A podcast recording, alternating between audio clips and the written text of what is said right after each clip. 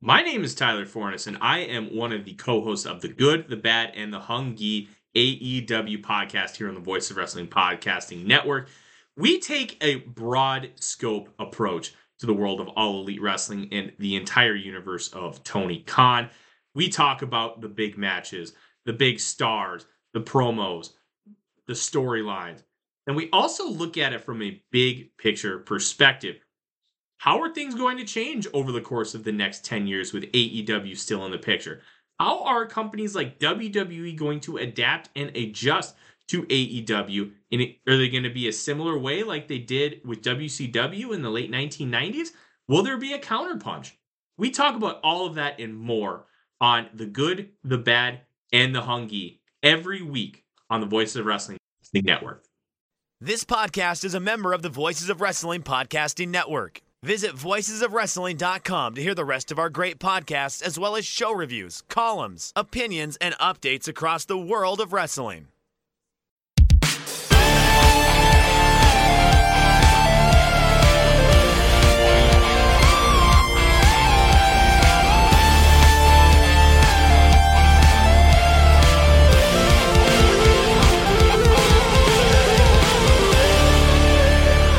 Welcome to another episode of The Good, the Bad, and the Hungee here on the Voice of Wrestling Podcasting Network. My name is Tyler Forness. And I don't know if you know this, but women are Fred's favorite guys. How are you, sir? I'm doing all right. How are you? Oh my gosh, that music video came out. Um, yeah. Don't know what we're talking about, you, you got to check it out. Um, I, I, can't remember the name of it. Uh, oh, no, I'm pulling it up. It reminds me of every good and bad the like techno song from the late 90s early 2000s like that the the euro like techno pop phase and it's just phenomenal. Uh Planet of the Bass ah so good. So good. Fred how are you? I'm doing all right. Uh just uh you know making it trying to keep my head above water which uh this dynamite did not brother no it did not but you know what is keeping your head above water you did something special this past week. Yeah, there is uh we have a new hungry cat. Uh Mavis has joined the uh the clan and uh she uh she's a little bundle of delight that also will not stop meowing. So I'm only mildly surprised she's not around right now to try to add to the show. She probably will make a run in at some point and uh do that, but yeah, so yeah, she's pretty great. That's awesome. I'm I'm very happy for you and Nicole. And if you can hear in the background, I have both dogs sitting next to me playing, which is a wonderful sight as we have now had Eclair for one month as of this recording. It's she is she's starting to run. She's starting to like be really vocal, and it's she, it's wonderful to see how much she's changed and gotten happier over the past month. So, but we have to talk about this fucking atrocious company right now. And let's start with the man himself, Cookie Monster Punk. And oh boy, oh boy, Fred, is there a lot to talk about? He is back on his bullshit, uh, buddy, Mul- isn't he? There's going to be multiple, multiple people reporting on this. Okay, Fightful, Joe Lanza from the flagship Patreon, um, the Nick Hausman from Haus of Wrestling, Dave the Meltzer. Pro Wrestling Torch, Dave Meltzer, we're going to just credit everybody right now and, and try to try to piece people in as we know like 100% they were the first ones okay? This is from fightful. Now, now we're just going to go through this and then we're going to bury the living crap out of this all right CM Punk and Jack Perry argued about Perry's desire to use actual glass in one of the Canadian collision shows in an angle. Um, Punk was against it and thought Perry was throwing a temper tantrum and also didn't want to have to work the next week which Punk thinks is a huge problem in the company. This was before the AEW safety list was leaked. Bryan Alvarez countered that and said he had heard that Punk had the next week off already and wanted to do the spot involving a car's windshield to be taken off TV. Oh, let's stop here. Perry already had the week off. He wanted mm-hmm. to write himself off TV by doing an angle with a mm-hmm. car and a yeah. windshield taking a windshield bump, right? Who cares? God, Punk sucks. This, what are we doing? Okay, uh, if you're part of the safety police and you want these guys to be extra safe, I I don't know how to respectfully tell you this, so I'm just going to tell you. It's pro wrestling. Deal with it. Like these guys already know the risks that, that they're putting their bodies through. They understand what glass shards can do. They understand what taking head drops and tombstones and pile drivers and DDTs can do to their the compression in their neck. They already understand all these risks. If they want to do it, let them do it. It's their art form. They, like this whole, oh, I'm, I'm just not going to let you do it. Well, the only reason you don't let somebody do it is, oh, they literally did a glass angle in the, the segment before. You don't want to double up that kind of stuff. So I can understand saying no. But if you want to write, be written off TV with a glass angle to help advance a storyline, I don't know. That sounds pretty dope to me, Fred.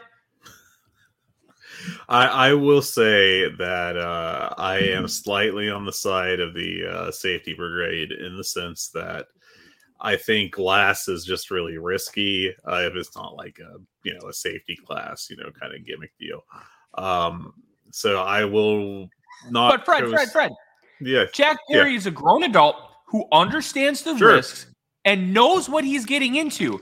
This isn't like, let's say, head of talent relations Christopher Daniels pitching the idea to Jack Perry and Jack Perry saying no. This is the guy wanting to do it himself. Yeah. Uh, now the company, I, I feel like, is perfectly uh, fair to for them to say, "Look, man, let's not."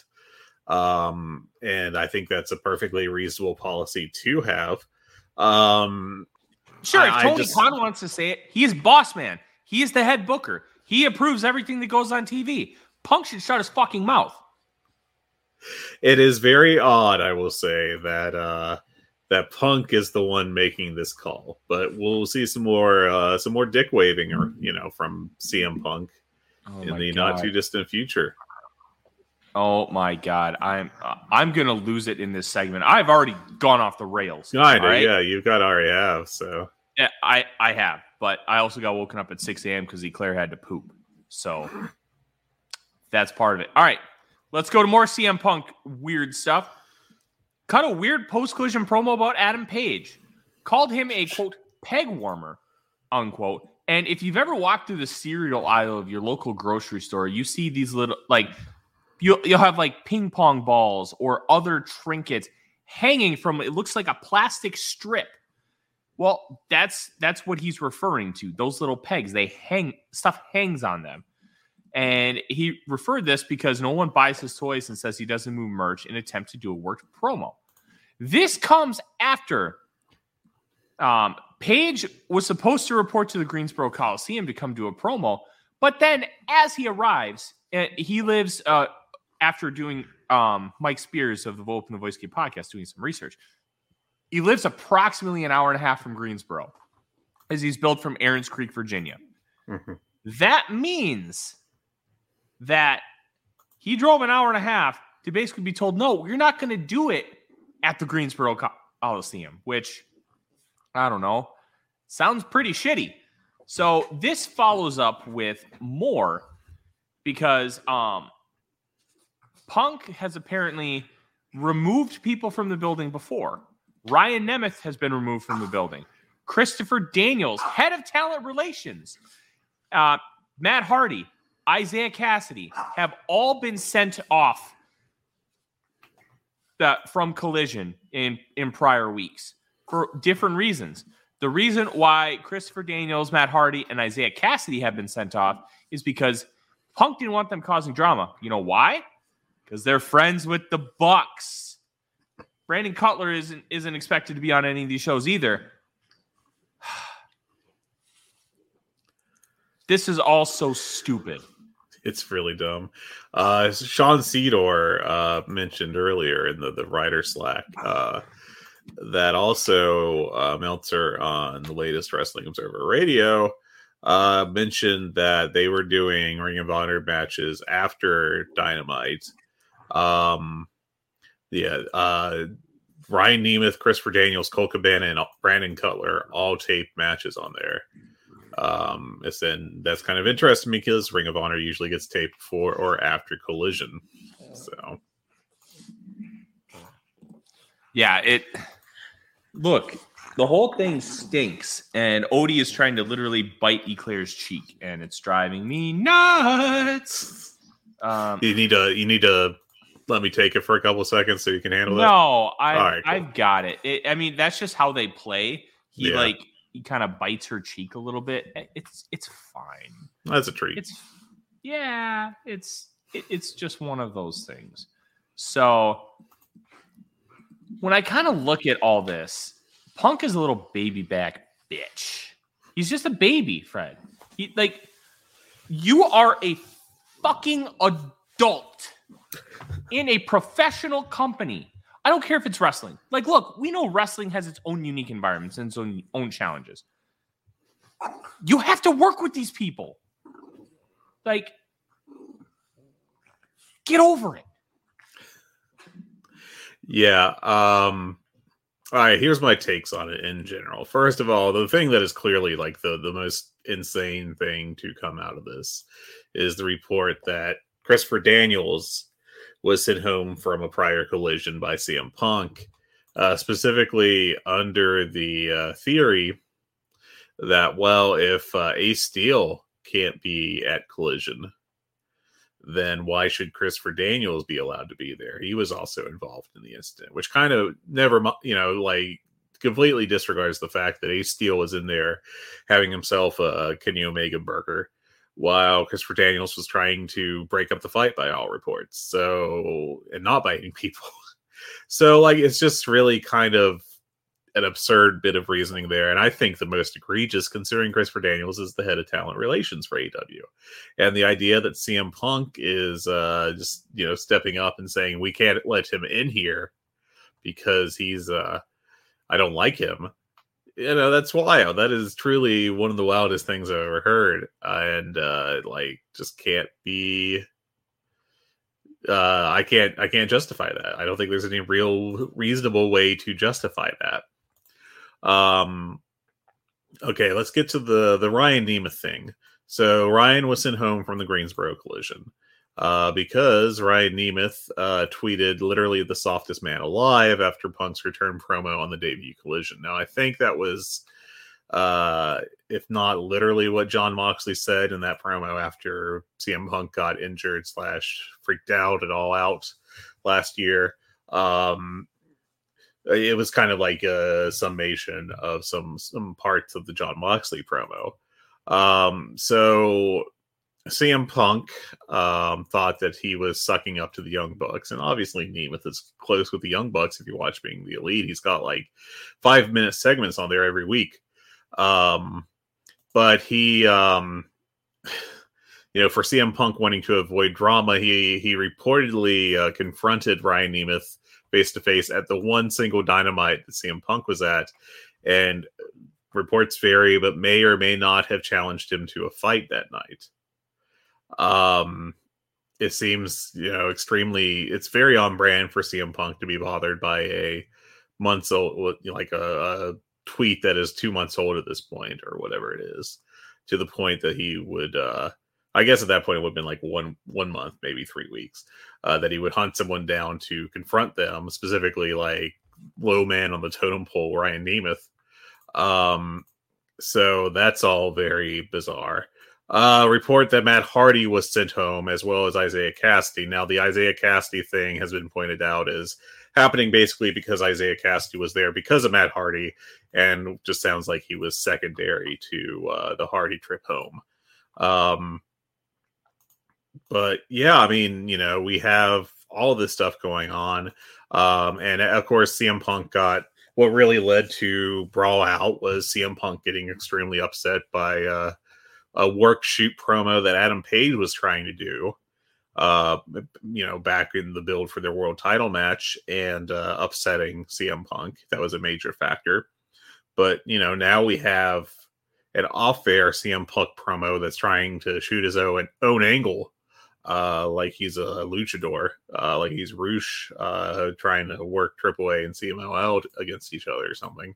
Um, saying that uh, you know using insider shoot terms on Adam Page, you know, which is essentially the exact same thing that got him all upset about, Adam Page in the uh, first place. So you've got that. Uh, now he did apparently CM Punk did apparently reach out to Adam Page basically as soon as the promo was over and apologized. Um, so there's that. Um, but there's also the report that you know CM Punk denies that he had Adam Page sent home and actually said that he if he would have shown up, he would have tried to have worked an angle with him. You know, disregarding the fact that you know so far it assumes and seems to be that uh the elite in general, including Page, don't really want to work with him because uh he's you know brawl you know brawl out happened. Uh, Don't forget that- about Okada. What about Okada? I'm sorry. Don't forget about Okada probably not wanting to work a pro, uh, program with him either because he said, "Well, I, so. I'm really good." He well, he said this in an interview when asked about it. Well, I'm really good friends with the Young Bucks. Yeah, that's right. Yeah. So that's just another factor. But like, you know, holy hell, this is just the dumbest stuff I can think of right now. I, you know, before Dynamite last night, I was trying to dig all this up and I apologize if I missed anything. I think I, I did my best to find all the different stories and summarize them all and everything. Um, but this is just so stupid. And I'm saying this on a podcast where you and I to get together every week and talk for one to two hours about professional wrestling. And I'm saying this may be the stupidest thing we've ever had to talk about on a show Yeah. about people pretending to fight in their underwear.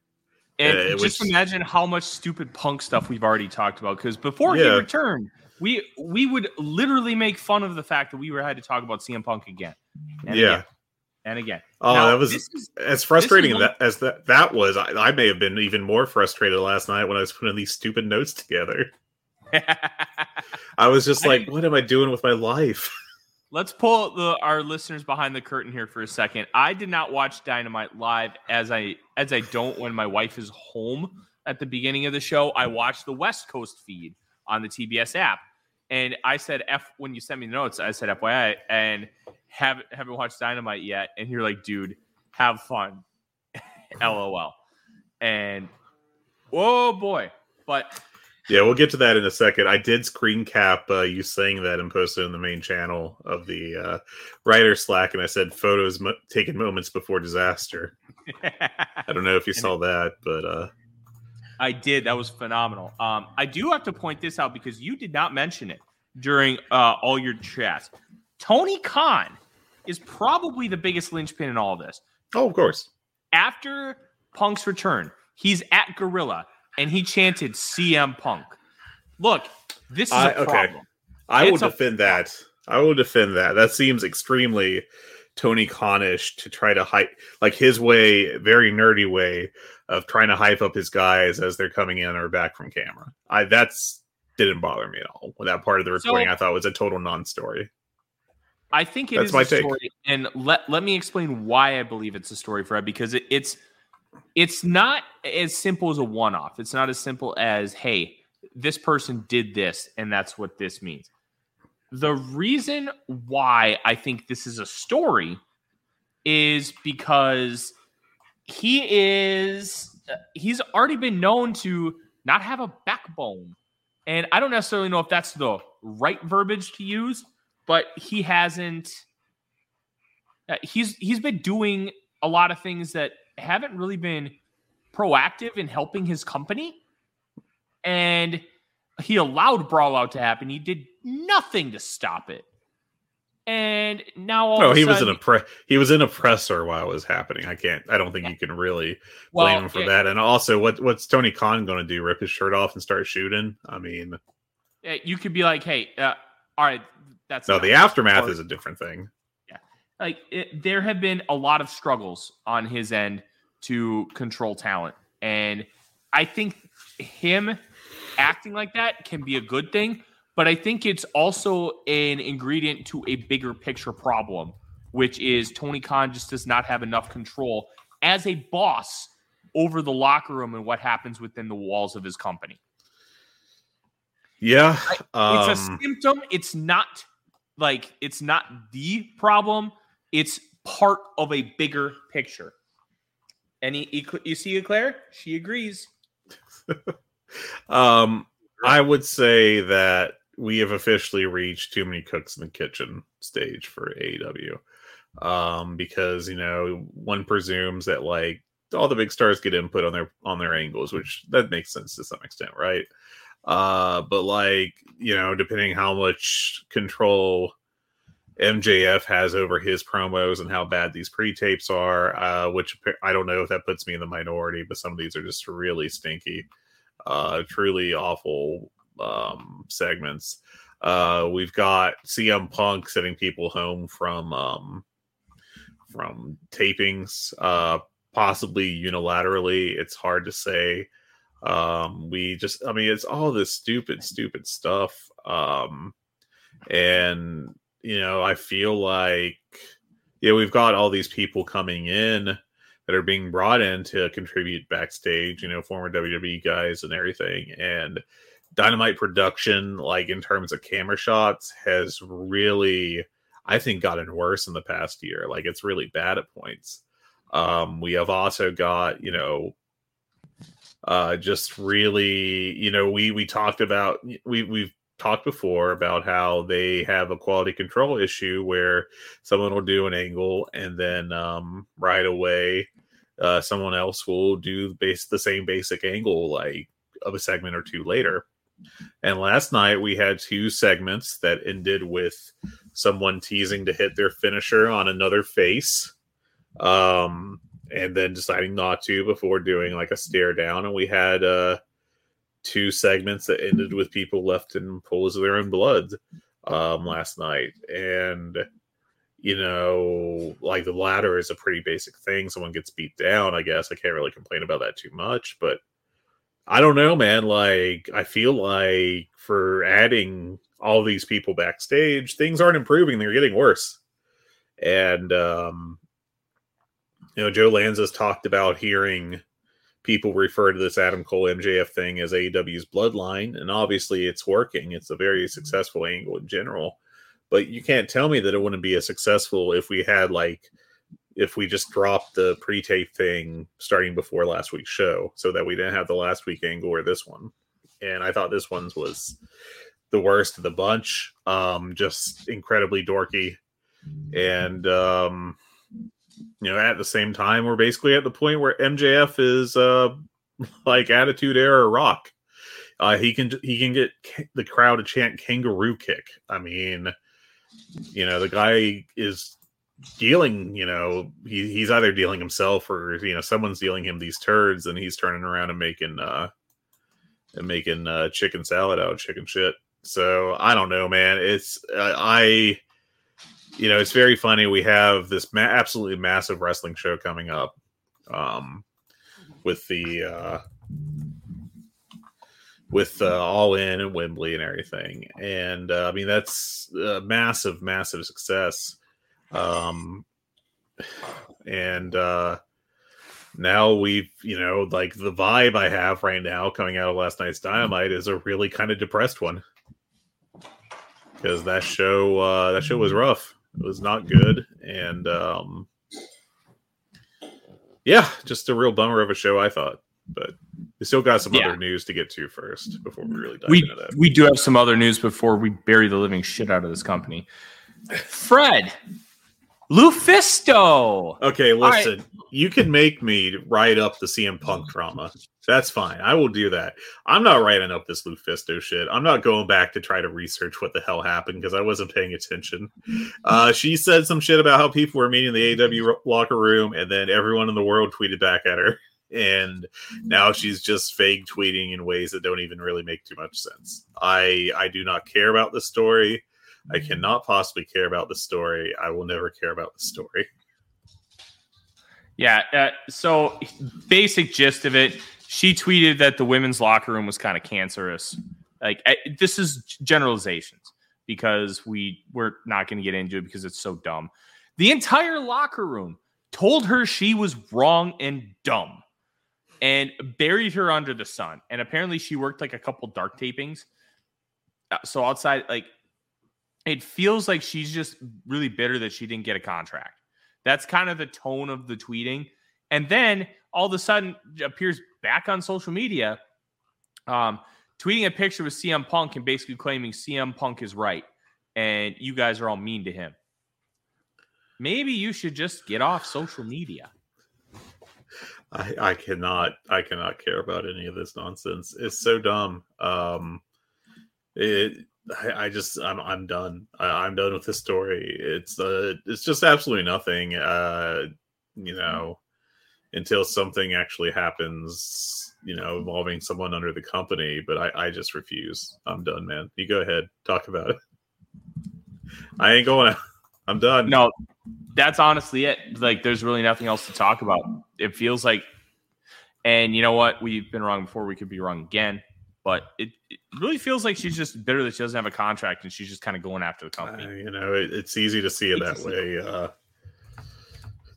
um, I don't know what exactly precipitated it and everything. It's you know, it's unfortunate. Yeah, it really is. Um, let's go to the next piece of news. Um, we talked about injuries last week, and more specifically, Thunder Rosa. Um, she was scheduled to do a five minute match at the 812 collision. I wonder how much of that would have been a squash versus maybe a continuous write off. Uh, but uh, she didn't end up making it. And yeah, uh, I'm very intrigued to see if and when she comes back because she's been dealing with this back injury for the better part of a, a year now. Mm-hmm. Yeah, and uh, hopefully she is able to recover and bounce back, uh, bounce back well. Yeah. Yep, and then next up, you'll see this in about eight months, but Jon Moxley worked PWG's Mystery Vortex show against Titus Alexander. It, it didn't even look like uh, he had ring gear. It looked like he was wearing suit pants. Yeah. Which is just peak, peak, peak Jon Moxley. Um, other AEW talents, Konosuke Takeshita, Roderick Strong, Evil Uno, who is a PWG lifer at this point. Rey Fenix, yeah. Daniel Garcia also worked the show. So yep, um, you know, it'd probably be a pretty good one when it comes out. Uh, like you said, probably around uh, November, and uh, I may get to watch it in like I don't know next March. All right, this is where things get interesting. Executive Vice President Matt Jackson said on Swerve Strickland's podcast that he wishes wrestling had a union. What's really ironic about this is being that he's an executive in the company, he can't be in the union. Right. So, he can't really help with it.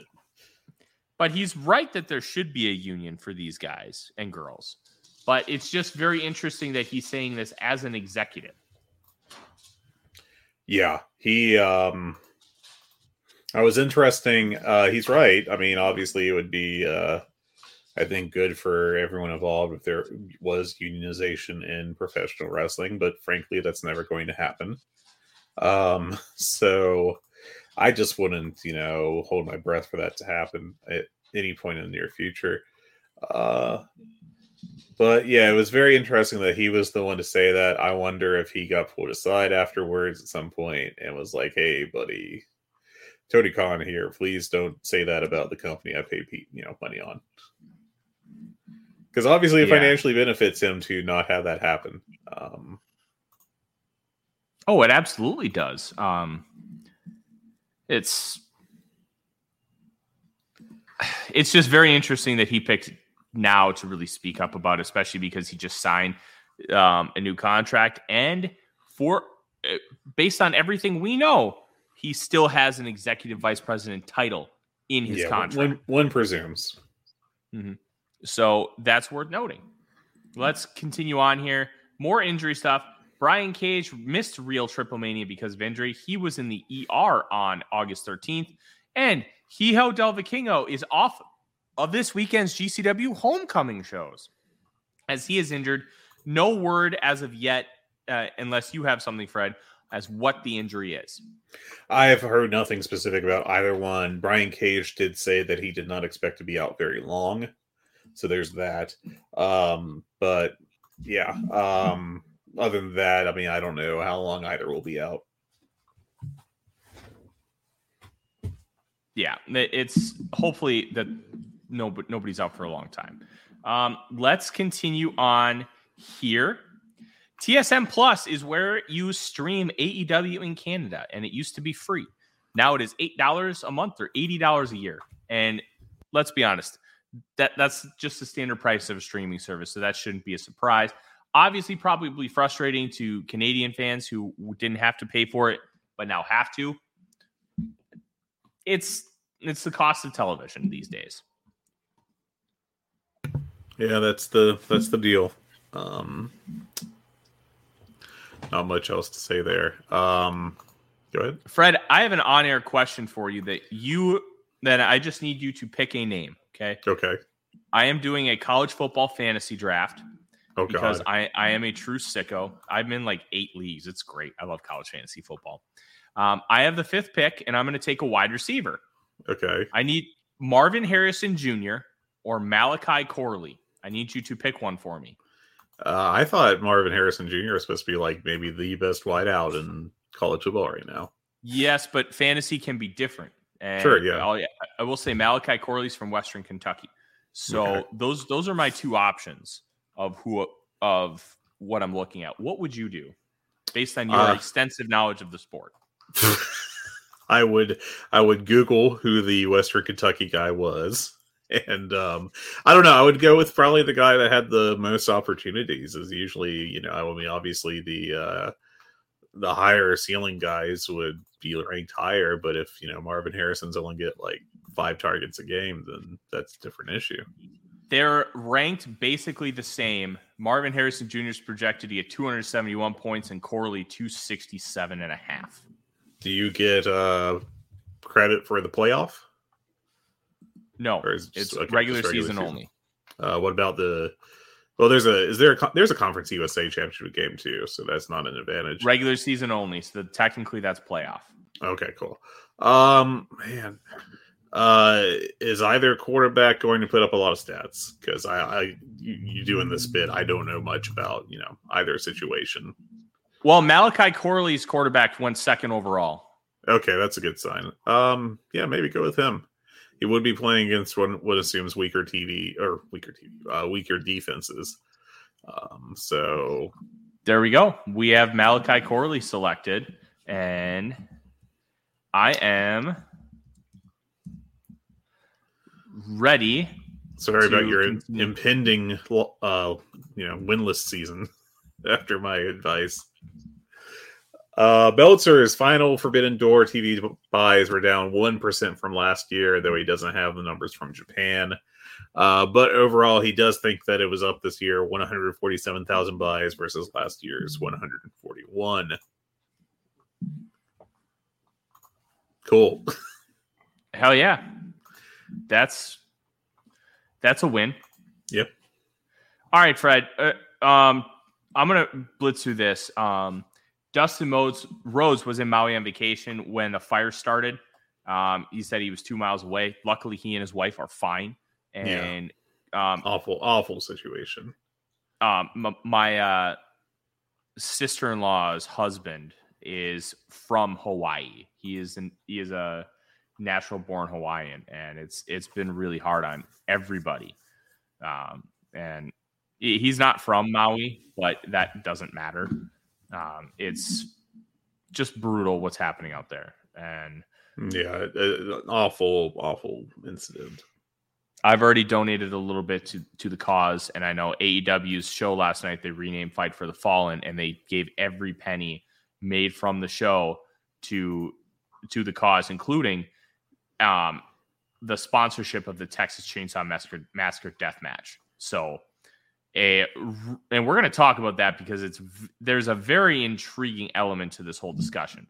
Um, but really cool gesture by AEW. Um, they have never had an issue being philanthropic throughout their entire history, and it's really cool that they're continuing that as they continue to grow.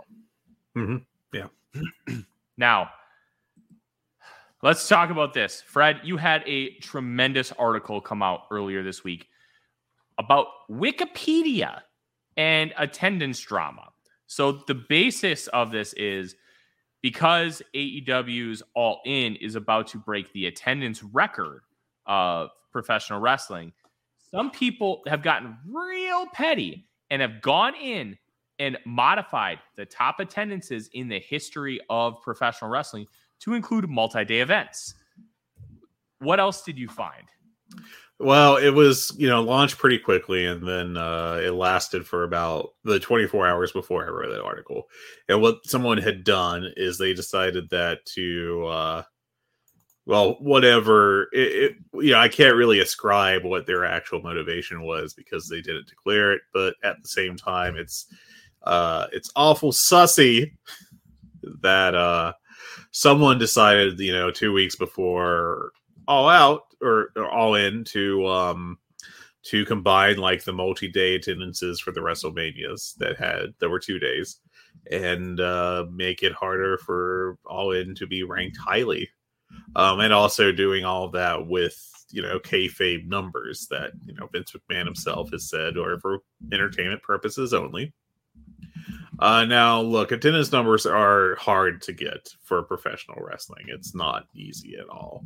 Um, because, you know, uh, again, WWE's attitude historically has been that they're entertainment and they like to put fake numbers up there so they can claim these ridiculous, you know, records. Uh, what was very specifically suspicious about all this um, is, you know, like some guy was just doing it with the uh, the WrestleMania numbers and was not combining, say, the multi-night New Japan Wrestle Kingdom numbers, which at least would have been consistent, if nonsensical. Uh, and they were left up for a while, and uh, so I saw this going on, and you know, thought it was all very ridiculous. I wrote an article summarizing the situation. Now, I will say that at this point in time, on the list of professional wrestling attendance records page on Wikipedia, that it has been improved a lot uh, what someone has done or what people have done. I, I think it's multiple people. They've actually divided the uh, the table into actual attendance and marketed attendance to differentiate between the two. Um, they have numbers for both where available. You know, some of the stuff's going to be very difficult to find. Like there's a 1933 Jim Londos and Kola Kwariani match in Athens, Greece that they're like, eh, the people say it was more than 80,000. But, you know, reports, if you look at the note, it's like reports go from 60,000 to 125,000. Uh, stuff like that's going to happen, you know, and even with uh, WWE stuff, you know, it can be hard to find the real numbers. Uh, there's probably some reporting in the Wrestling Observer, or other outlets that you can go back to. Uh, but you know, they at least differentiate between the, you know, the the WrestleMania three ninety three thousand Hulkamaniacs thing and what really happened, which was probably seventy eight thousand. Um, so this is at least like actual true information, which fills the uh, the uh, requirements of what Wikipedia is supposed to be there for. So at least I can, uh, you know, give them credit for all that. Yeah. My favorite part of the whole drama was um, fans putting a Comic Con on there Oh, that yeah. happened to have a match with Christopher Daniels versus Evil Uno. Yeah, because uh, because someone put on there the SmackDown at the Rolling Loud uh, a couple years ago that was in the parking lot, and they're like, well, some article said they anticipated two hundred fifty thousand people there, or whatever it was. And so someone got sassy in response and added the uh, the Uno Daniels match that was at the uh, you know the video game convention or whatever it was, and uh, it's all very funny. Um, but both of those are fortunately removed now, so we can uh, move on from that. But yeah, it's just uh, just so dumb in general. Oh, it's a hundred percent dumb. And you know what? I love it. I at love it. least, at least it seems to uh, have been corrected at this point, or you know, addressed. So that's a plus. You know, at least they made it better. Yes, they did make it better. And let's continue on here. All right. That's it for the news. Mm-hmm. So there's two there's two ways we can go here, Fred. Yeah. Would you rather talk about dynamite or would you rather talk about where we're currently sitting for the all in build? I think we got to talk about Dynamite Man because that show was uh, really notable in not a positive way. Yeah. Floor is yours. Uh, that I don't know if that was the worst episode of Dynamite ever I've ever seen. Uh, but that being said, I think it very well may have been my least favorite episode of Dynamite I've ever seen, and it might be the worst. And I've, I've seen every episode since the first. I think. Um, there was some decent stuff on here, so I can't call the the entire thing like an absolute failure. There was too many successes to like you know go all out and just uh, completely bury the uh, the show. You know, I thought the opener was a nice three and three quarter star match. Uh, I thought the Darby Allin tag match was solid at three and a half. Uh, it, eh, but you know, on this show, we also had a, a, what I thought was the worst, easily the worst of the uh, Adam Cole MJF pre tapes, which I think are incredibly dorky in general. You know, there have been a couple spots where I, you know, had a chuckle at a at a single moment, but you know, in general, I thought they came off really embarrassing, to be honest, just very low brow, stupid stuff. And then um this week, where they went to an Outback Steakhouse uh, to understand Aussie Open while Adam Cole made these stupid YouTube thumbnail faces and MJF invented the kangaroo kick to take out the Australian team that they're facing. It's it's not good. It was not good at all. Then they then they wackily clothesline the the prop guy whose name I can't remember backstage into a, a swimming pool. And then we had Tony Khan, actual wrestling character, on AEW television for the first time. The ones where he makes announcements, those are different. Those don't count. In the hobby, it's not easy being a fan of ripping packs or repacks. We hype ourselves up thinking ah, maybe I can pull a Ken Griffey Jr. rookie card, but with zero transparency on available cards and hit rates, it's all just a shot in the dark. Until now. Introducing slab packs from arenaclub.com, the only repack that provides real value, a complete view of all possible cards, and clear hit rates for each one. Now, when I buy slab packs at Arena Club, it finally feels like I know what I'm getting. I was able to open an Arena Club slab pack, and and I'll be honest, it was a lot better than what you normally do. Say you go to a card show and there's a random innocuous brown bag of cards. And yeah you can open it and look it's going to be junk. You're you, you know what i mean? Like you know what you're probably going to get in those. Maybe you find that fun and sometimes i do. Sometimes i like just opening up cards and saying ah, hey look at some random cards or whatever. But if you're really in this game to to find value and find particular cards it sucks to have to buy these mystery packs and it ends up being you know almost nothing you know nothing of value. Not with arena club you can display again of all available cards, hit rates, grading, so you know that when you're opening up the slab pack, you are going to get something valuable. You are getting something good. And Arena Club, in addition to having those great slab packs we just talked about, is also a marketplace for card collecting, buying, trading, selling, displaying, all that sort of stuff. But those Arena Club slab packs, man, they are revolutionizing the repack game with transparency. After your pulls are revealed, they'll immediately be placed in your vault for safekeeping or trading and selling, and you can have them officially graded by Arena Club as well. So again, setting these things off, it's going to be officially graded by Arena Club, and the Arena Club grading process is accurate, fast, and transparent with full grade rationale provided and explanation of how your card was scored. So whether you're buying, selling, trading, or displaying Arena Club is the card collecting platform that you have to check out. So right now, I've got a special offer here for Voices of Wrestling Network listeners.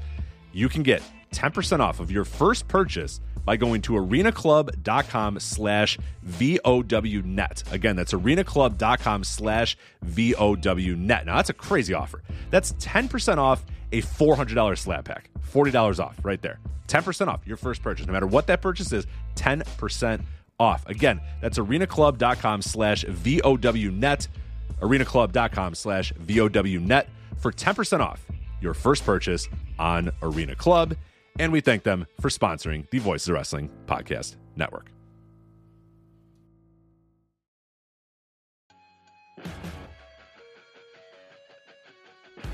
What's going on, guys? This is Rich from the Flagship Podcast here on the Voices of Wrestling Podcast Network. If I could have a moment of your time, I'd like to tell you about one of our sponsors, Eufy Video Lock. Eufy Video Lock is a smart lock, a 2K camera, and a doorbell, all three in one, offering you triple security. So you can have everything in one device rather than installing many pieces on your front door. But it's not just for security. The Eufy Video Lock is also for convenience. No more concerns about losing keys, and you can assign passwords to your family members and see them coming back home via the integrated cameras. Some other great features we love about the Eufy Video Lock is it is easy to install and set up with just a Phillips screwdriver, no drilling required. Keyless entry, no more fumbling for keys when your hands are full. You never have to worry about kids losing keys or passing among renters. You also have 0.3 second, 0.3 second fingerprint recognition and one second unlocking. Again, 0.3 seconds, it's going to recognize your fingerprints, and in one second, it's going to unlock. And with the AI self learning chip embedded, the more you use it, the more accurate it will be. Also, no battery anxiety. You have a rechargeable battery in there that could last around four months, and you will get a low battery notification before it runs out. Uh, passcode unlocking a remote control with a 2K clear sight, see who's at your door, and control from anywhere through the Eufy app. With enhanced night vision, you can have optimized view even in the evening. You can also secure your package delivery by view and two way audio. And then, best of all, no monthly fee. A bunch of other brands out there are going to charge you a monthly fee. You have your recordings locally, and you never have to pay for storage. Customer service, Eufy's got you handled as well. They are on standby for you 24 7 so you can enjoy a worry free experience with an 18 month warranty, all backed by their professional customer service team. Contact them anytime by telephone, email, or live chat. Personally, as a homeowner, I love my Eufy video lock. I have the ability to see what's going on when I'm not home, when packages have has arrived, and, and really the thing I love the most about it, the ease of being able to lock and unlock my doors without having to fumble with my keys, reach in my pocket, or wait, no crap, they're in my backpack, all that sort of stuff. All this is happening while my dogs are barking at me. You know what? Not anymore with the Eufy video lock. I touch it, 0.3 second fingerprint recognition, one second, doors unlocked. Much, much easier.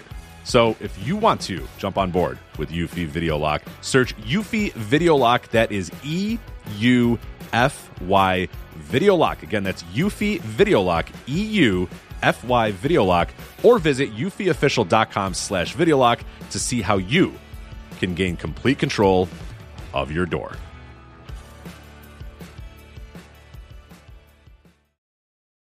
The future is a hefty responsibility and not one that we take lightly, but then taking things lightly has never been what Hefty is about. That's why we've created the Hefty Renew program that turns hard to recycle plastics into valuable resources like park benches and building materials. To participate, simply fill up an orange Hefty Renew bag with accepted items, tie it up, and drop it in with your regular recycling. That's it, it's that easy. It's time to rethink recycling with Renew. Particular valued resources may vary by geography. More info available at heftyrenew.com but we have this is the first we actually have him as a as a kayfabe character on AEW television, and that's something that I hoped would never happen, just because it would not add to the show. It would not be. Uh, we we don't need a uh, authority, you know, figure of that sort. We don't need to recreate the Vince McMahon angles from back in the day we, we just don't need to do this uh, copy and paste stuff. And I, that was very disheartening to me to, to see that happen. Um, because it just we don't need that on the show. We don't need to recreate the stuff that was successful 25 years ago uh, and has been unsuccessful ever since. But everyone relied on it. We just don't need Tony Khan as a character uh, because it would be best served to have him separated from you know being a character on creative so that he can handle creative fairly and not um you know not with any kind of uh um impetus for him to put himself over anything. I hope this was a one-off. Um and this isn't a quality thing. Uh, objectively i thought he did decent with his little bit there I thought it was, you know, re- in, in, a vacuum. If I wasn't already pissed off, I probably would have found it kind of funny. Uh, but I was, I'm concerned about the fact that that was a thing they did that they put him on the air as a guy, as a character. Uh, and then after that, you know, we get an MJF Adam Cole in ring promo, and their in ring promos I like a lot. That was a that was a very good set up the pay per view match promo. And then we got what I think if he's not if it wasn't the worst match in AEW history, it's in like the top three with the Jeff Jarrett, Jeff Hardy, uh, Texas Chainsaw Massacre death match. Um, it wasn't funny. It wasn't like funny bad. It was just bad. It was just incessant, aimless brawling all over the place uh, with a bunch of nonsense from other people uh, running in and uh, with spooky lighting and it stunk. It was awful. Um, I went negative one star on it, which I think may be the first negative star rating I've ever given an AEW match. Uh, and I just absolutely hated it. And then we had to go from that to um, to basically right away we went to a very average Britt Baker bunny match. Um, and then after a short acclaimed House of Black angle, we had the Young Bucks and the Guns. And like, I do think the Young Bucks are getting better in the ring. I thought that they looked a little better tonight, but that was still, if not the worst TV match that the uh, that the Bucks have ever had. It's up there. It was just very boring. Um, well, I I mean, it was like three and a quarter stars. I can't say it was like really boring. What I should say is that relative to other Young Bucks matches, where they're like easily up in the four star you know, matches, up in the Notebook arena, uh, this was a real disappointment. And it was all just incredibly frustrating after a pretty good first 45 ish minutes of the show. So I'll say this. I work really hard. And I'm I don't say that to brag or anything. I work 12 to 16 hours a day. And my work a lot of times is diving into my computer. Sometimes I take breaks. Like yesterday, um, I've I had found out a couple days ago that the Pokemon trading card game on the Game Boy is now on the Switch. I played a lot of that. And in between all my work, my audio responsibilities, my writing responsibilities, and by doing so, like uh, it, it extends my workday a little bit, but I, I can take breaks sometimes. But I work really hard, and Dynamite is usually my time to unwind and relax, and it usually delivers because it's been a great television product for the better part of the last I don't know four years. Like this show felt like a good episode of Raw it, it just did not have the same energy. It did not have the same passion. And one thing that the narrative that was being driven home by some people last night was this show was all for charity. And uh, we need to remember that all the money went to charity. Just because you're doing a show for charity doesn't mean you can't put on a good show. And I think that is what's being lost in this whole conversation. This was not a good show, Fred. This was borderline bad. I I liked some aspects. The Orange Cassidy Wheeler Yuta match, honestly, for what they could deliver, was disappointing. Uh, I and it doesn't mean it was bad. It could have been better. It Could have been a lot better. And you have that. You have Eddie Kingston return, which I thought was really cool. And Excalibur that was a good. That was a good segment. Yeah, Excalibur really put over that he was in the G1 and he did all this stuff. But now let's get into this because we're going to bury a lot of parts of the show. But there was a match made for All In. Lucha Brothers, Best Friends, and Eddie Kingston versus the Blackpool Combat Club and three of their friends, any three they can find, in a stadium stampede match. Now, I highly doubt this is going to be cinematic, and it feels like an anarchy in the arena, but they're in a massive stadium, so they just named it that. Yeah. One, do you think this will work in the context of the crowd and their enjoyment? Because I have no doubt that they're going to make this good because it's AEW. They find a way to make everything good eh, and, and stuff like this. And two, who in the hell are going to be the partners for the Blackpool Combat Club? And let me throw out my guesses Shota, Jun Kasai, El Desperado. That would be a hell of a trio. Now it's very it would be very interesting for it to be a Shota on account of him being like an ultra baby face in New Japan. But you know, he But is also that hasn't mattered in AEW Right, canon because he's already teamed with Jon Moxley multiple times. yeah, I when he's actually been a heel. getting to that, but uh yeah, I, I agree. Stop yelling at me. Um uh yeah, it hasn't mattered. I, I do think I just think it's kind of interesting, that's all. Um but yeah, I mean I have all the faith in the world that, that you know this uh this what I assume will be a pseudo anarchy in the arena match will be uh, pretty damn fantastic. Um, you know, and and we've got all this um, intrigue with who the mystery partners will be, but we also, I think it'll be a, a damn good match. I mean, we had the ten man tag at a Forbidden Door that was, I thought, a five star match. Uh, we had Anarchy in the Arena this year, which I think I went four and three quarters on.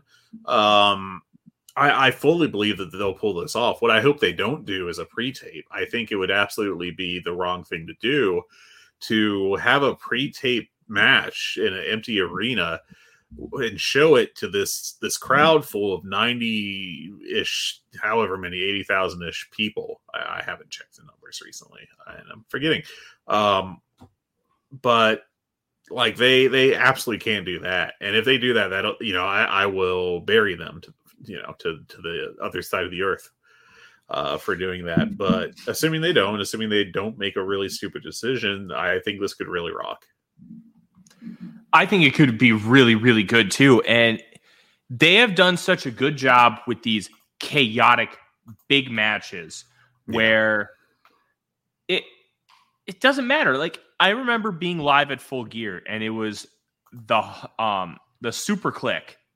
And I can't I think they faced um a trio from the Jericho Appreciation Society. I think that was the match. Or maybe I'm I'm misremembering who they were facing, but it was Adam Cole and the Young Bucks and it was like a false count anywhere match, and they were brawling all throughout the arena. A lot of people didn't like it at home. It was fun as hell in the building because there was stuff going on everywhere. I was um, hard cam side about 20 rows up. You could see everything really well. I think that they're going to figure out a way to do this match to appease the live crowd and appease the television audience. They've done it before. I think they'll do it again. The two Anarchy and Arena matches, one of them, the 2022 match, was my match of the year. Sorry, it was my number three match of the year, and it was top 10 um, in the Voice of Wrestling match of the year poll. The only two matches I had above it were dog collar matches. And Yeah. that tells you what kind of great year it was for the dog collar. Like, they have a history of doing a great job with these, and I think they're going to do it again. The whole and calling it Stadium Stampede, I think, is just like a placeholder term. It's not going to be what it was during the pandemic because they don't have to have it that way. They're going to do it just a chaotic brawl. You're going to see some crazy shit. Moxley's going to bleed buckets. Kingston's going to bleed buckets. And I hope he finds a gas can because that would be a phenomenal callback. And this is going to be insane, especially if somehow Tony Khan decides to pull Despy and Jun Kasai into this because they're like Moxley adjacent at this point. And one of the things that Moxley has said, especially with the Blackpool Combat Club, if you want to be with us, you got to bleed with us. Both mm-hmm. of them have bled with him. The- Yeah. He's got that trio of matches with El Desperado that have kind of become somewhat legendary. Not yeah like, they, they ruled they're phenomenal. And the tag match with Despy and Kasai, and then it was uh, Moxley and Homicide. Personally, that could be my number 10 match of the like my vanity pick, because it was so much fun. It was so good. And Jun Kasai and AW, like, that would be so much fun. Like, that. I think Shota's going to be involved no matter what. I don't know who the other two will, are going to be, but I think it's noteworthy that they're going to have three three people joining them and i can't really think of anybody else who could be that guy unless you're going to get like chris hero and reunite the kings of wrestling yeah which Yeah, that would fucking rule by the way it would. That would be that would be excellent. Uh, but yeah, I um I just I don't know who it's going to be now. Daniel Garcia, interestingly, uh, vague tweeted about how he was available. Um, I obviously I'm a I like Daniel Garcia a lot, so it'd be cool to see what became you know of that if he got involved. Uh, but yeah, I mean I, am looking forward to that match, and I think it's a great addition to the card, and also a smart way to uh, to bring in um, you know a bunch of names to get on a match or get on get a match on a show. I should say. Yeah, hundred percent. And I think my one of my dogs might have peed next to me, so that's fun. Um, Hooray! I'll, I'll have to clean that up later. Anyways, let's continue because I think what's really important about the show is that they've continued to build for All Out. And let, us jump, as you mentioned, Daniel Garcia. Let's talk about Chris Jericho. Jericho goes out and accepts Don Callis' proposal to join the Callis family. And Callis unveils a portrait of him holding on to Chris Jericho's head, thinking that he was going to tell him no. Now, all of a sudden, you have Jericho pissed off, like, what the hell, Callis? And he's like, well, I thought you were going to say no. So I was just prepared for it. Well, then you have Takeshita beat him up. And then as Jericho is starting to turn the tables, you have Will Ospreay, who has that loose affiliation with Don Callis from the build of Forbidden Door 2 and obviously Forbidden Door 2 as well. And there's rumors about an Ospreay versus Jericho match, and now we're gonna get one. Will Ospreay versus Chris Jericho at All In. I don't know about you. I'm thrilled about this idea in this match, and I thought it was interesting. I don't think this has been told before. It was supposed to be Ospreay versus Chris Jericho at Wrestle Kingdom 2021, but the yeah. pandemic ruined it. Yeah. I don't think that's been mentioned before. Yeah, I, I had not heard that before, or if I had, it's been a while and I forgot. Um, but they, uh, I think that could be a very good match. I'm really intrigued because you know Jericho is at the end of his career, largely, and uh, his his uh, match quality is not what it was. And you know, we're coming off of the the two Omega uh, Ospreay matches, which were both absolutely amazing.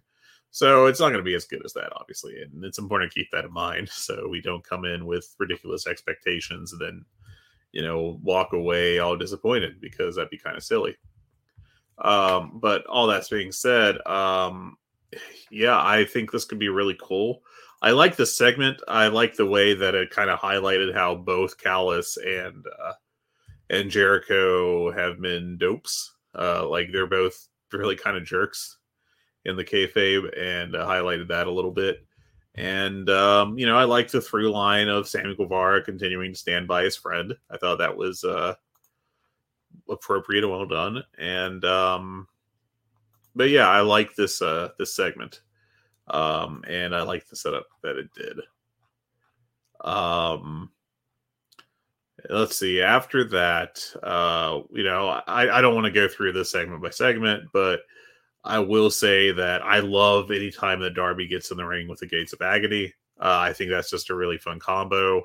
Uh, him literally bouncing off of uh, Toa Liona on the floor while doing a tope. Uh, I do that spot every match because I love it. Um, I uh, yeah, so I've already buried the MJF uh, Adam Cole stuff and the Jeff Hardy Jeff Jarrett um, match. Um, Jeff Jarrett having a Leatherface belt was something for sure. um, just a just a bizarre bizarre visual. Um, Having that Leatherface belt was extra funny because Leatherface actually chased off Karen Jarrett. Yeah, he turned on him, but hey, Jeff still got that belt, man. He he commissioned that, and uh, he's going to hold on to that. Um, and then I, I actually kind of like both the Young Bucks FTR angles and the uh, acclaimed House of Black angles. Um, I do think that if House of Black wants uh, new gear, there's better ways of going about it than beating up other people and stealing theirs.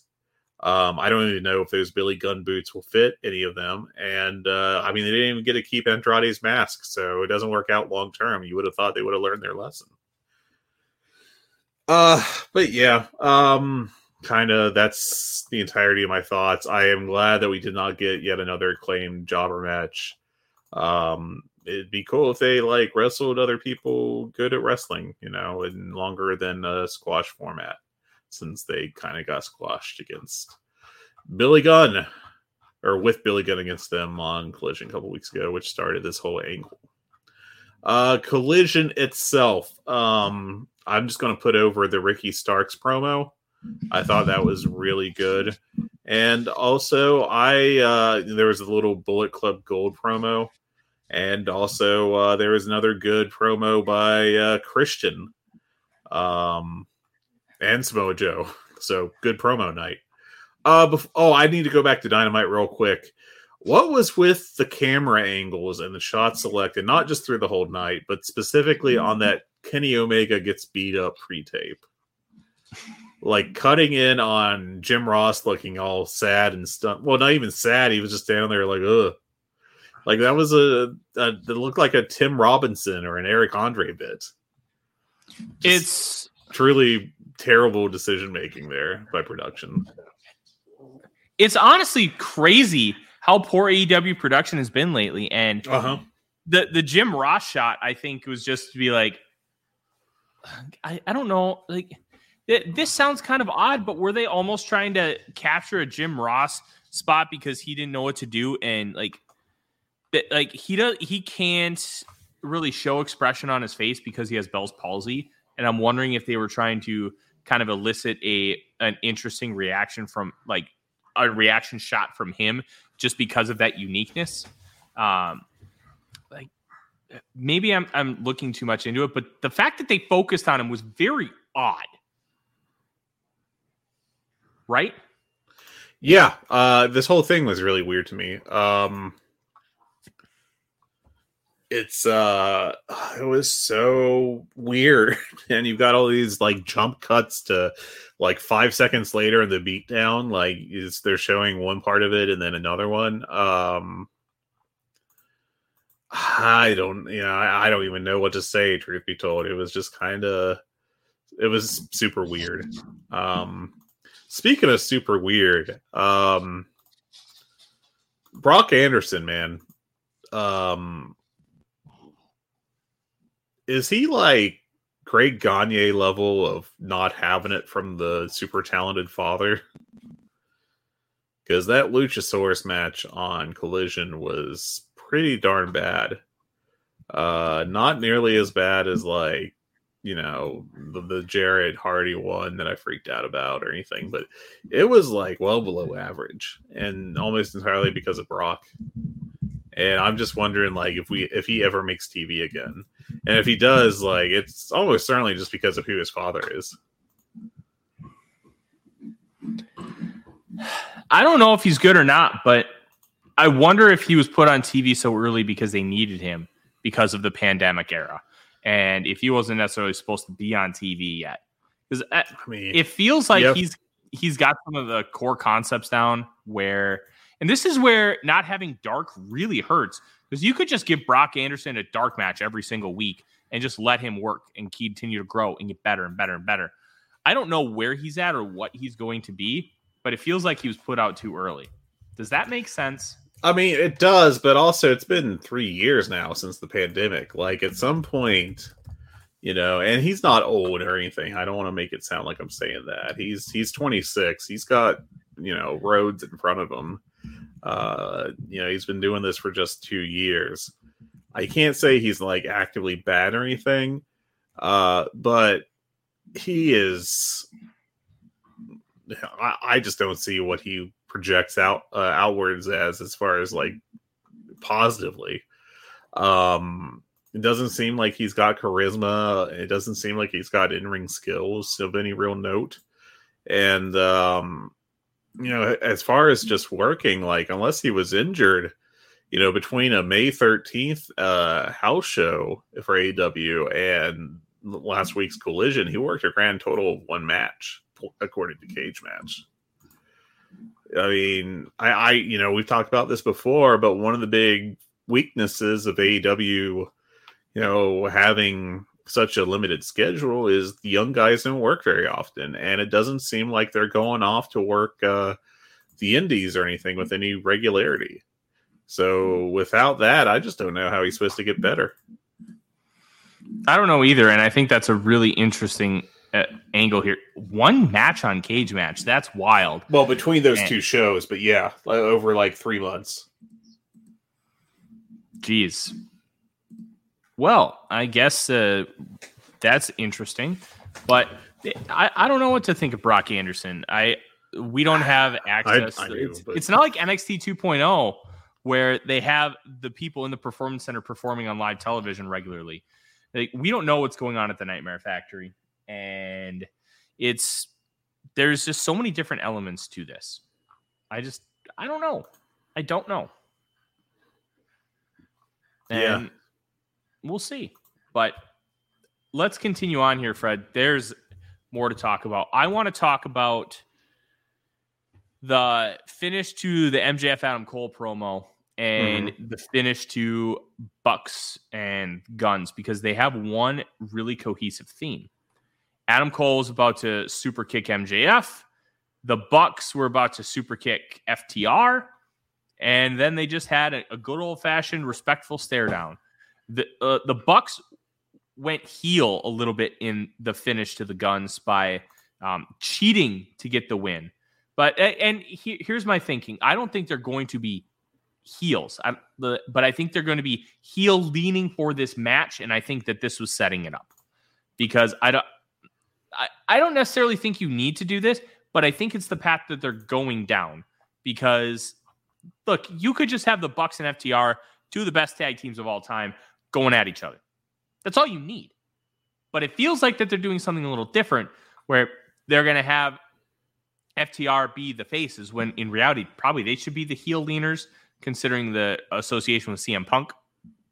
But they get just mega, mega, mega reactions all the time. And that's, I think that's what we're looking at here. It, hey, Fred, tell me when I'm telling lies, baby. Uh, it's, but I, I also thought it was interesting that they did that. And Adam Cole straight up looks MJF in the eye and he basically plants the seed for the heel turn. I will do anything to win that belt.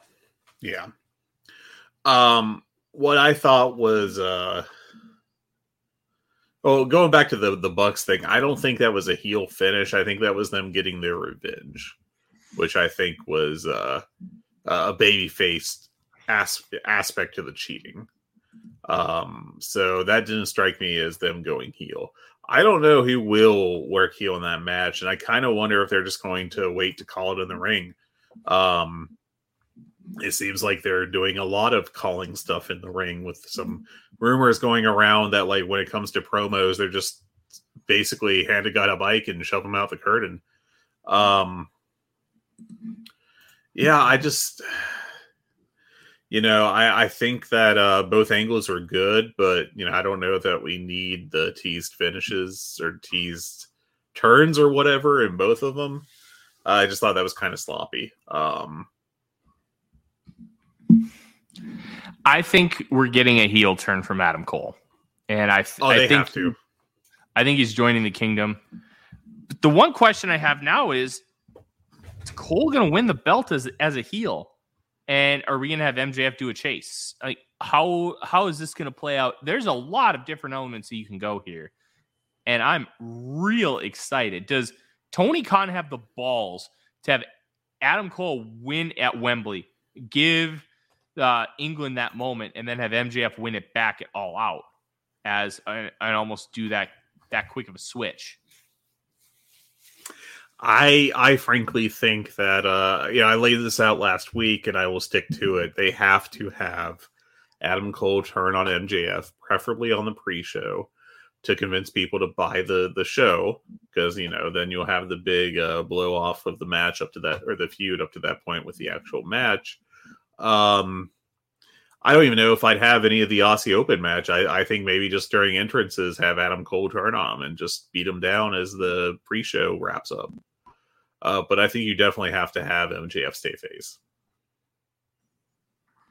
Yeah, I'm I'm very interesting intrigued to see what plays out here because there's there's a lot of, of really fun elements uh, to look at.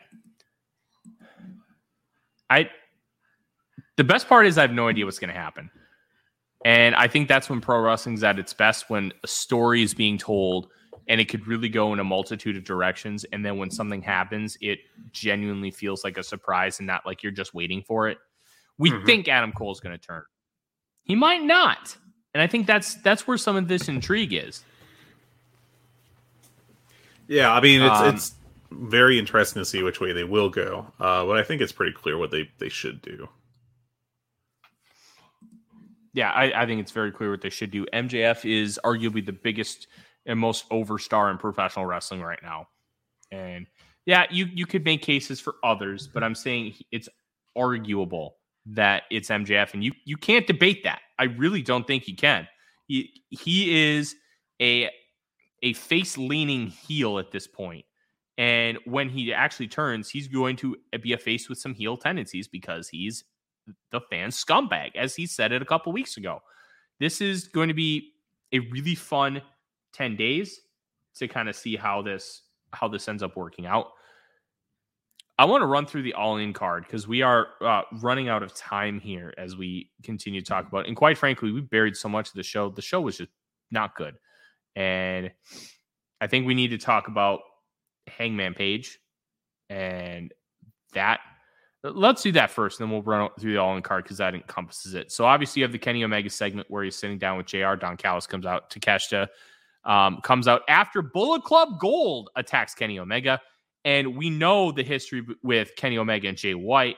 Jay White obviously took over as leader of the Bullet Club uh, upon Kenny's leaving New Japan Pro Wrestling. And Kenny took, um, denied coming to the Bullet Club initially at New Year's Dash in 2018 when Kenny presented him with a Bullet Club t shirt. And then Jay just beat him for the U.S. title a month later at New Beginning. So they have a lot of history. Juice Robinson joins him and attacking Kenny. And then Hangman comes later in the show in front of an ambulance, which uh, signify, hey, Kenny's at the hospital, saying, hey, you didn't finish the job. So it's going to be Kenny with two of his best friends and tag team partners ever eh, against Takeshi and Bullet Club Gold in a six man tag, which two things here one or three things. One, Hangman was drinking a beer in front of the hospital and he was told he couldn't do that, which I thought was a, a really nice touch because he he's an anxious cowboy. And drinking a beer, a lot of people do that when they're anxious. Two, what do you think about this being a six-man tag and Kenny Omega not having a singles match at Wembley? I think it's a mistake, but I also get it because trios matches are kind of AEW's thing.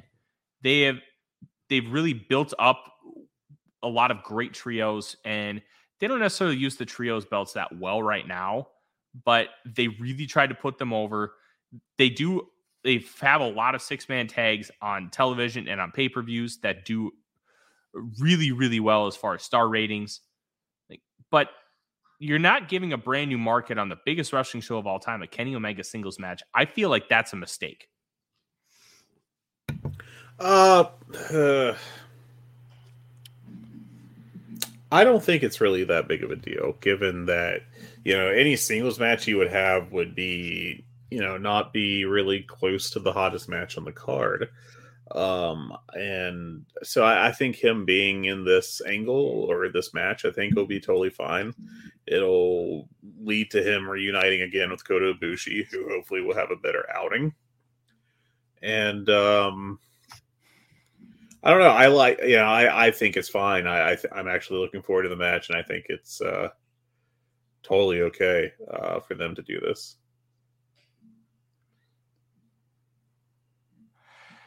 Yeah, I think it's okay, but at the I do think that you could do a you could do a better one. You could figure out a way to do a singles match, and I I think it's just it's disappointing. It's it's just disappointing that you're not giving um, this new crowd a singles match. But look, it's gonna kick ass. It's gonna be great. We know that it just it feels like it was a missed opportunity that's all Yeah. I mean, frankly, it's already one of the biggest shows in history.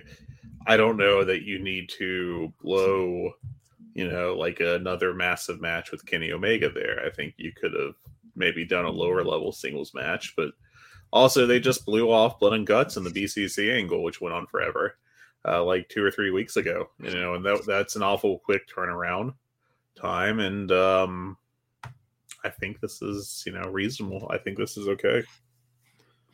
Okay, let's go through this card because then we got to talk about the build here. So right now, this is the confirmed card on the on the zero hour. Aussie Open defends the ROH World Tag Team Championships against MJF and Adam Cole.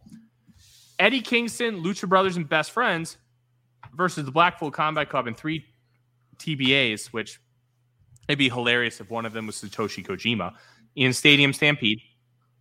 Chris Jericho versus Will Ospreay in the special singles. The Golden Elite, Kota Ibushi, Kenny Omega, and Hangman Page versus Bullet Club Gold, Juice Robinson, Jay White, and Konosuke Takeshita. Darby Allin and Sting versus Swerve Strickland and AR Fox in a tag team coffin match, which Sting was awesome as Joker Sting with Prince Nana, like holding him hostage. That was a funny bit. I will I will say that was probably the best part of the show. FTR defending the AEW World Tag Team Championships against the Young Bucks in a historic traditional women's four-way title match. Hikaru Shida defends against Toni Storm Saraya, and the TBD is Dr. Britt Baker DMD.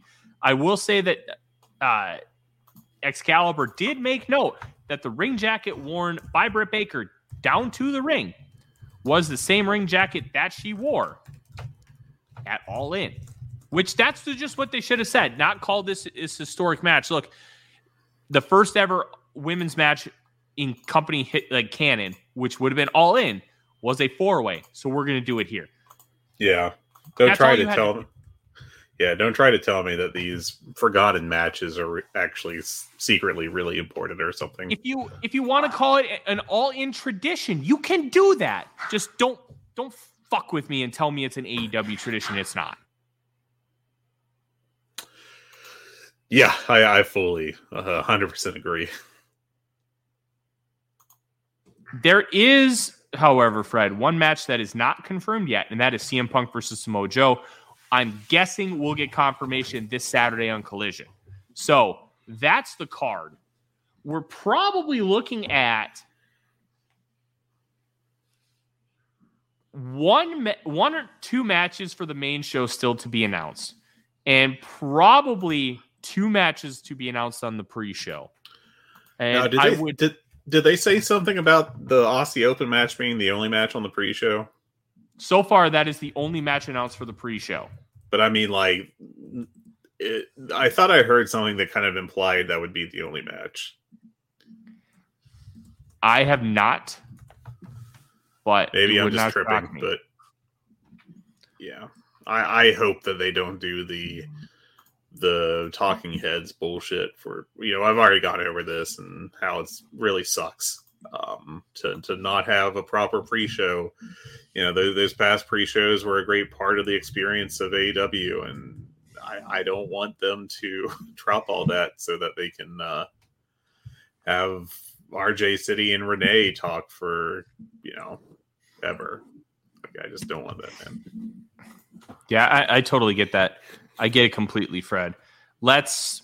It, it's. I'm intrigued to see how this card finishes up, but for all the annoyance and stuff, we have almost an entire full card earlier than normal, and that's not something that we we've been used to with uh, AEW. And I like the fact that this is where we're sitting. Um, but WrestleTix last update, they had officially cleared 80,000. I'm going to pull up WrestleTix right now to see if we have another update because that is it's it's very very interesting to kind of see how this looks. Um, Diamond Rampage, WrestleMania pre-sale. They did a. They've already sold a lot of tickets. Good for them. All right. Last update was August 13th. Um, I'm assuming we'll probably get one um, pretty soon. Um, of current setup 84,048 tickets. 80,056 tickets have been distributed. Just under 4,000 are, are available. And it looks like pretty much every section has been open in, in on this show. So that's that's really cool. Um, I think the only ones that haven't been open are the ones like directly behind the stage because I don't see any dots. Yeah. But look, I think those may even get open and they may just have to flatten out the stage just to try and get more people in the building because it's it's going to be a special special show. Yeah, uh, it's going to be a hell of a show, and it's really exciting. Yeah. Anything else about this company and how frustrating it is to watch this product right now before we move on and talk about something cool? No, um, I think that's uh, that's about it. Um, as far as AW this week, I did think Collision was a solid show, but honestly, I don't know that I need every episode of Collision end in like a 25 minute CM Punk match that's like three and three quarter stars. You know, Yeah. It's I don't know if Punk doesn't have it anymore, but it's very frustrating to watch some of these long Punk matches. It's there's just something missing. I don't know what it is. Maybe it's he just needs to fully turn heel. But I'm very intrigued to kind of see what what that's going to end up looking like. Um, but let's talk about something special we have going on in Voices of Wrestling, Fred. yeah, yesterday on Wednesday the 16th it we released started our releasing our project the VOW 30 under 30 now if you remember we buried ESPN's list of the best 30 wrestlers under the age of 30 so we decided we could do it better. 22 VOW contributors with varying uh, wrestling preferences and um, knowledge bases combined together to create the most comprehensive best 30 under 30 list across all of wrestling media. And you've got people who are experts in Joshi, Impuro, um, Lucha, American television, British wrestling, you name it.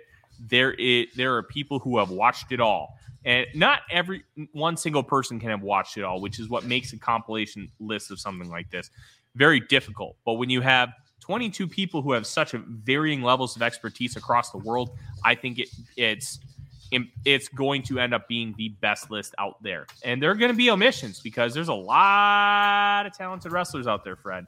But I'm really excited to continue to see this project grow. And you and I both contributed.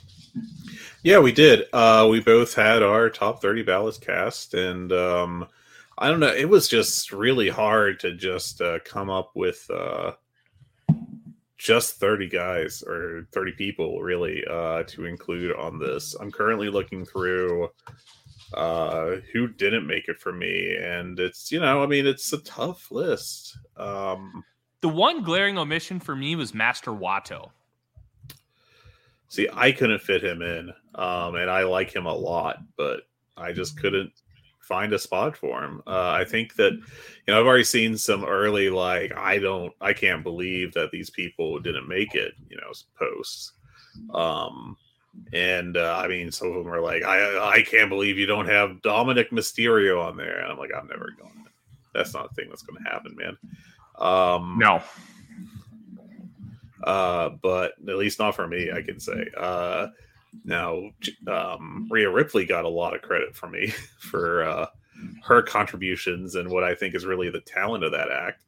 Um, but yeah, I mean, you know, I, I'm going through right now to see who I had on my ballot that didn't make it, and I mean, you know, there's some. My number seven pick didn't make it. Uh, you know, it's just a tough list. You know, I think uh, you know, I you know, I've been trying to watch some DDT recently just to get a taste for that promotion because I haven't watched it before. And um, you know, I, I if they hadn't have started posting this yesterday, I would have asked to possibly change my ballot to include Mao. Um, I think he's really great and a future top like high level star. Um, but uh, looking at my ballot now, I don't know who I would have put him in over because it's just that jam packed uh, full of people. Yeah, it, this was an incredibly hard list to do, and we are going to talk extensively about our lists next week because we want to give uh, everybody the whole list a chance to release first before we end up doing that. And I'm I, I'm really excited to see how some of these guys end up uh, shaking out because there is a lot of really good talent. Um, but like I said, like I did not have um, some Joshi wrestlers that I know a lot of people had. Uh, like I didn't have Azumi, I didn't have Starlight Kid. I did have Julia and uh, Hayashi Shida on there because yeah. I think their work is just phenomenal and it it also amazes me how young some of these Joshi wrestlers are, Fred. Oh yeah. Because like Riho has been wrestling for what, 12 years and she's 28 years old? Something, Something like that, yeah. Like that. Like some of these women just they get such a young start and it's it's just different from what we are used to in American culture because like people would be like Billie Starkz shouldn't be going to these shows because she was like 15, 16. Well, I will say I didn't have an issue with it. Her dad took her to these shows. Her dad was with her the whole time. And to me, that's fine. I don't have an issue with that. It's it's just a different kind of culture, which ends up having some of these women be like 21 years old and they're like prodigies, like, but they're farther along than like prodigy Nick Wayne.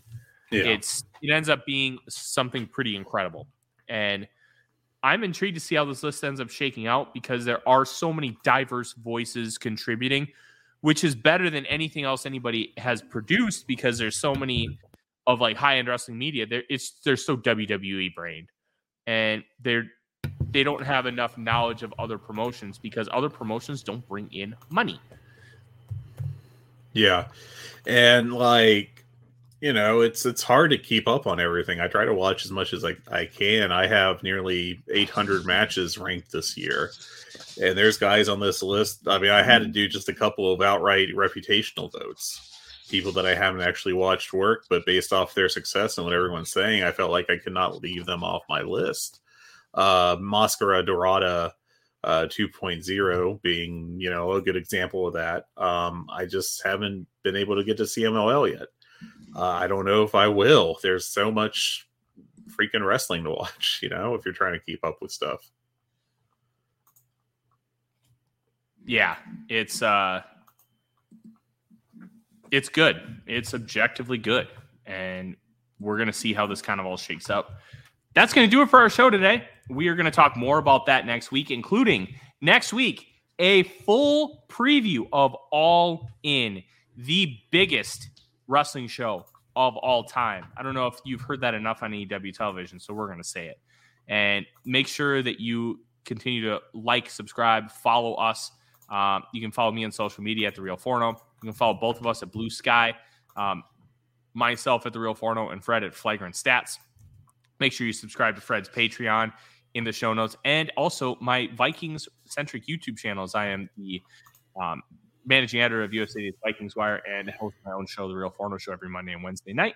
You can also follow us and talk to us in the VOW Discord, which is a really fun place. And we have some good conversations with some of our listeners there. And we want to continue to grow that space. And if you love us so much that you just feel like we deserve money, there is a link in the show notes to donate to the show as well. Thank you very much for listening. Please go and subscribe to our solo feed, The Good, the Bad, and the Hungee. And we're going to continue to bring you the best AEW discussion out there in the world of America in our own fun, chaotic style because we we have a show format and we rip it up every single week. We just have a lot of fun talking. That being said, I'm Tyler. That's Fred. Women are our favorite guys. Take care, everyone. Hello, Voices of Wrestling listener. Dave Ryan here. Have you ever wondered to yourself how many hidden gems are hidden away inside the last years of World Championship Wrestling? Have you ever asked yourself how many tenuous gags can be made about the name Mike Enos? And have you ever thought about what it sounds like for two Irishmen to interpret a very chaotic company through its B show? The answers to all this and more are just a click away. Check out Days of Thunder every second Thursday on the Voices of Wrestling Podcast Network.